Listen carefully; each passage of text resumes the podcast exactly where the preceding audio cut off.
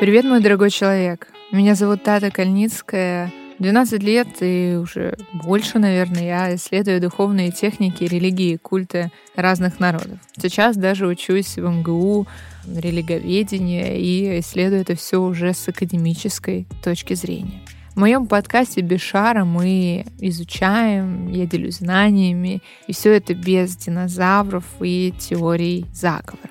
Слушай мой подкаст. Мы говорим фактами о том, что привыкли чувствовать и во что искренне верим. Мы будем говорить сегодня о расколе церкви, о католицизме и обо всем том, что, наверное, не совсем знакомо нам, людям, там, живущим в постсоветском пространстве, потому что все-таки это не так сильно вошло, конечно, в нашу историю, но, безусловно, имеет большое влияние на мировое. В раннем христианстве в первом-третьем веке нашей эры на территории Римской империи существовали разрозненные христианские общины. Мы должны понимать, что христианство было тогда гонимой религией. И эти общины подвергались серьезным преследованиям из-за того, что отказывались поклоняться императору как Богу. Однако церковь была духовно едина, пусть и не имела формальной организации. В 306 году к власти приходит император Константин Великий, который под влиянием своей матери Елены принял христианство, хотя крестился только непосредственно перед самой смертью. Он видел в христианстве универсальную, наднациональную религию, которая поможет объединить империю. В 313 году Константин издал Миланский эдикт, в котором говорилось, что христиане и все остальные должны иметь свободу следовать тому образу религии, который каждому из них кажется наилучшим. Христианство стало равноправной и разрешенной религией, и более того, Константин сделал христианство государственной религией, одновременно оставив за собой право управлять церковью. С его точки зрения это было логично, потому что императоры традиционно руководили религиозной жизнью народа. До этого времени существовало несколько центров христианства разной значимости. Например, Антиохия, Александрия, Рим, Карфаген. Единой церковной структуры не существовало. Не было человека главы церкви. А христиане считали, что единственный глава церкви — это Иисус Христос. Остальные же, в том числе и пресвиты, и епископы, они просто служители. Константин же стремился построить иерархальную систему, и уже в 325 году он созвал Первый Никейский собор, то есть собрание руководителей церкви, который стал первым Вселенским собором. Это была первая большая попытка решить богословские и другие вопросы для всех христиан сразу. До этого соборы были региональными, и их решения касались только части христианских общин. Константин же руководил собором и давал епископам определенные указания, которые были ему политически необходимы. Можно сказать, что в IV-V веках было достигнуто организационное единство церкви. Правда, это была реформа, спущенная сверху. Уже в правление Константина Римская империя начинает подвергаться набегам варварских племен — готов, гунов, вандалов, германцев и других. Рим стал уязвимым. Поэтому Константин в 330 году перенес столицу империи в греческий город Византий на побережье Босфора, перестроив его. Еще при жизни императора город стали называть Константинополем. Вы наверняка слышали это название. Невероятный город, невероятная история, который имеет множество легенд.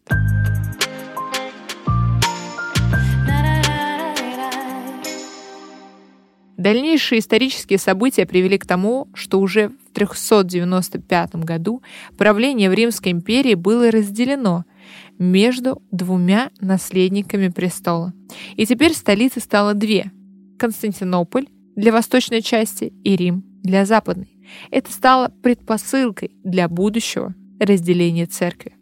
Две части прежде единой империи теперь говорили на разных языках, на латыни в западной части и на греческом в восточной. Соответственно, в церкви начинают формироваться две традиции – латинская и греческая, или восточная и западная. Появляются различия и в структуре церкви, и в Константинополе церковью руководит Константинопольский патриарх, главный епископ. Патриархов было несколько – Антиохийский, Иерусалимский, Александрийский. Западная же церковь строилась вокруг Рима. В 476 году готы завоевали Рим, и Западная Римская империя перестала существовать. Она была поделена между германскими племенами. Три из образовавшихся королевств приняли христианство арианского толка, то есть направление, отрицающее божественность Иисуса Христа и Святого Духа, в отличие от остальной церкви, придерживающейся никейского символа веры, говорящего о триединстве Бога. Развитие восточных и западных областей бывшей единой империи шло теперь совершенно разными путями. На Западе наступили смутные времена, и быстро развивался феодализм, а на Востоке сохранялась стабильная имперская власть. Хотя формально она оставалась единой, общение между западной и восточной ее частями свелось к минимуму. Каждая развивала свою традицию, свое богословие. Восточная церковь — это церковь при императоре. Под его покровительством в ней действуют четыре равноправных патриарха. Западная церковь из-за феодальной раздробленности сохраняла независимость. Более того, боролась за первенство своей власти перед светской, приобретала на своей территории все большее политическое и экономическое влияние. Рос авторитет папы как единственного патриарха. В середине VI века императором Восточной империи становится Юстиниан, который считал своим долгом восстановить единую Римскую империю с одним императором и одной религией. Для достижения этой цели он вел войны, захватил Рим и поставил там епископа. В итоге арианство было искорнено. Однако вмешалась пандемия. Чума помешала Юстиниану восстановить Великую Римскую империю. Тем не менее, он успел создать свод законов, которые опирались на нормы христианской церкви.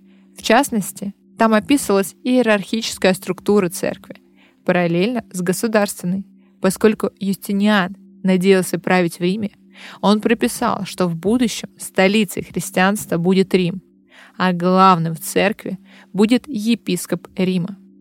Этим было поддержано папство. Юстиниан хотел единую церковь под управлением одного человека, Вселенскую церковь на греческом языке, кафолическую.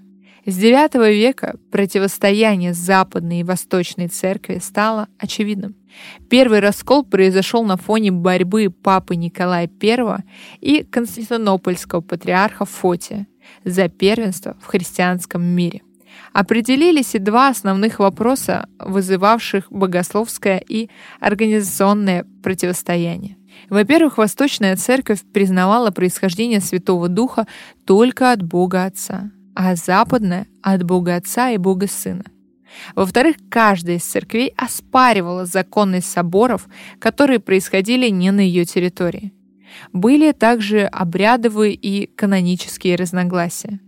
В середине XI века западноевропейские завоеватели зашли на территории Восточной Римской империи. Политическое противостояние вскоре привело к противопоставлению западной и восточных церквей. Западная вытесняла восточную с занятых территорий. Восточная запретила богослужение по западному образцу. В 1054 году произошел окончательный раскол церкви. Церкви предали друг друга анафеме, то есть церковному проклятию. Это было ожидаемым результатом постепенного расхождения длиной в несколько веков. Взаимная анафема была отменена только в 1965 году. Вдумайтесь, порядка 900 лет церковь одна проклинала другую. Ну, взаимный такой энергообмен. Со временем Восточная Церковь стала называться ортодоксальной, что значит правильно славящая Бога. Православная по-русски а западная стала именоваться Вселенской, кафолической, то есть католической.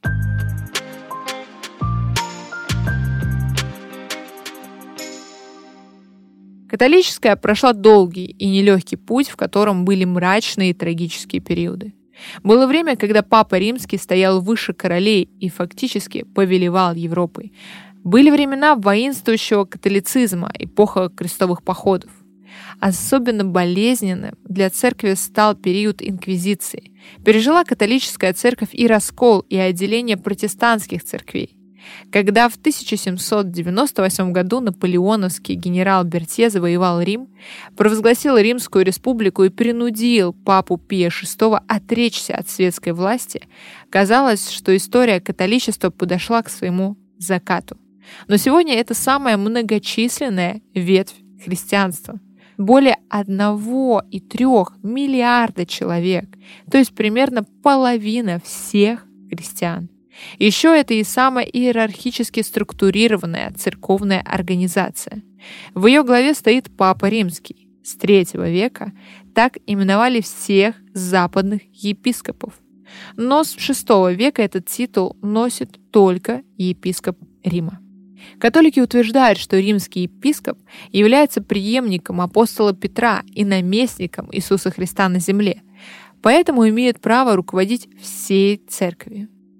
В 1870 году католической церкви был утвержден догмат о безошибочности папы в вопросах веры и нравственности.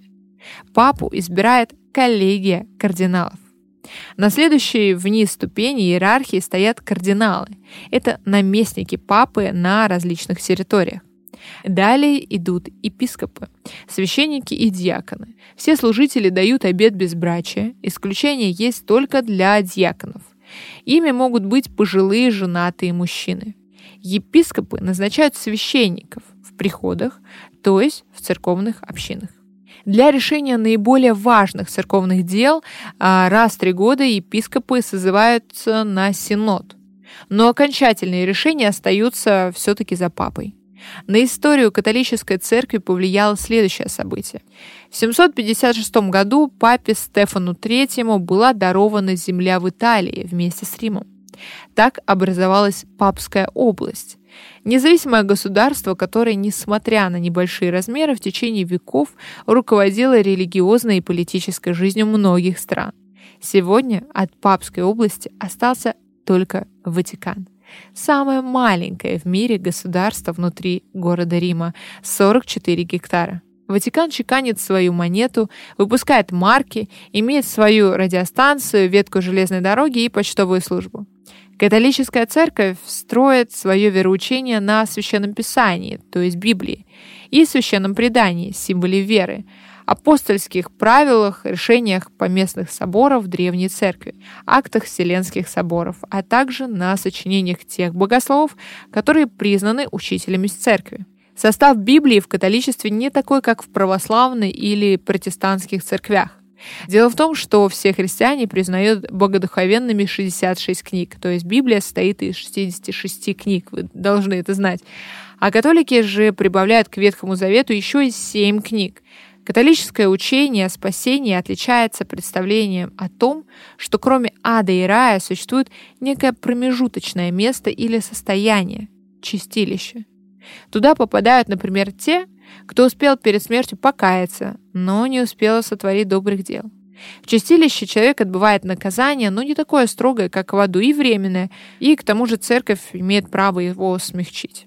Из этого представления в средние века родилась идея продавать индульгенции, письменное освобождение от наказания в чистилище. В католичестве особенно почитается Дева Мария, это мать Иисуса. С этим почитанием связано множество догматических и культовых особенностей. Католики верят, что Мария была зачата непорочным образом, как и Иисус, а также телесно вознеслась на небо после смерти. Почитается также множество святых. Центром литургической практики является храм. Строение в виде базилики или латинского креста. В храме может быть несколько мини-храмов с алтарями, поэтому нет строгой ориентации главного алтаря на восток. В основу фундамента престола всегда закладываются мощи какого-либо святого. Иконостасов в католических храмах нет, но могут быть цветные и натуралистичные скульптурные изображения. Месса — это важнейшее католическое богослужение. Во время нее читается Священное Писание, а священник говорит проповедь. По воскресеньям и в праздники поют символ веры, а потом совершается литургия, состоящая из молитвы, причастия и других э, обрядов. Прихожане причащаются только пресным хлебом, э, гостями. Хлебом и вином причащаются только священники. В католических храмах допускается использование инструментов, обычно это орган. А во время богослужения люди сидят, вставая только для пения, чтения Евангелия и молитв. До второй половины XX века богослужение проводилось на латинском языке. Сейчас же могут использоваться и национальные языки, национальная музыка. Крещение детей совершается не только погружением младенца в воду, но и обливанием. Когда крещенному ребенку исполняется 7-8 лет, проводится обряд конфирмации. Это помазание оливковым маслом, смешанным с благовониями под названием миро. Этот символ сознательного приобщения к церкви.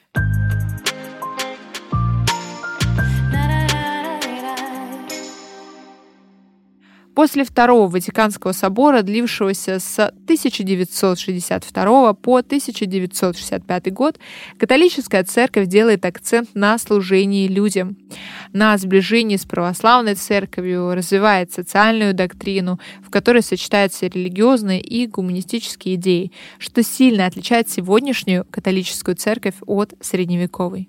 В России католицизм присутствует еще со времен древнерусского государства. Первый раз католического священника приглашала княгиня Ольга. После принятия Русью византийского христианства в Киеве не раз принимала посольство Папы Римского. Связи не прервались даже после раскола между Византией и Римом. Древнейшие католические храмы на Руси были построены в Великом Новгороде, Ладоге и Киеве для иноземцев. При Петре I в страну прибыло множество специалистов-католиков. Появились католические церкви и монастыри. А в царствовании Петра II права католиков ограничили, и отношение к ним стало жестким. Екатерина II регламентировала положение католиков в России, а было открыто училище даже для юношей-католиков. После присоединения к России католической Польши императрица издала указ о том, что решение папского престола вступает в силу только с разрешения российских властей. За 12 лет до Октябрьской революции Николай II издал указ о веротерпимости и наблюдал массовый переход из православия в католичество. При советской же власти католическая церковь подвергалась гонениям, но, собственно, как и все остальные религии. Сегодня в России около 500 католических приходов. Издается их литература, есть даже церковный телеканал. Это история про раскол церкви, разделение христианства, про вмешательство политики и иерархии в религию и то, как это происходило на протяжении веков, мне кажется, очень важной историей, которую каждый из нас должен знать.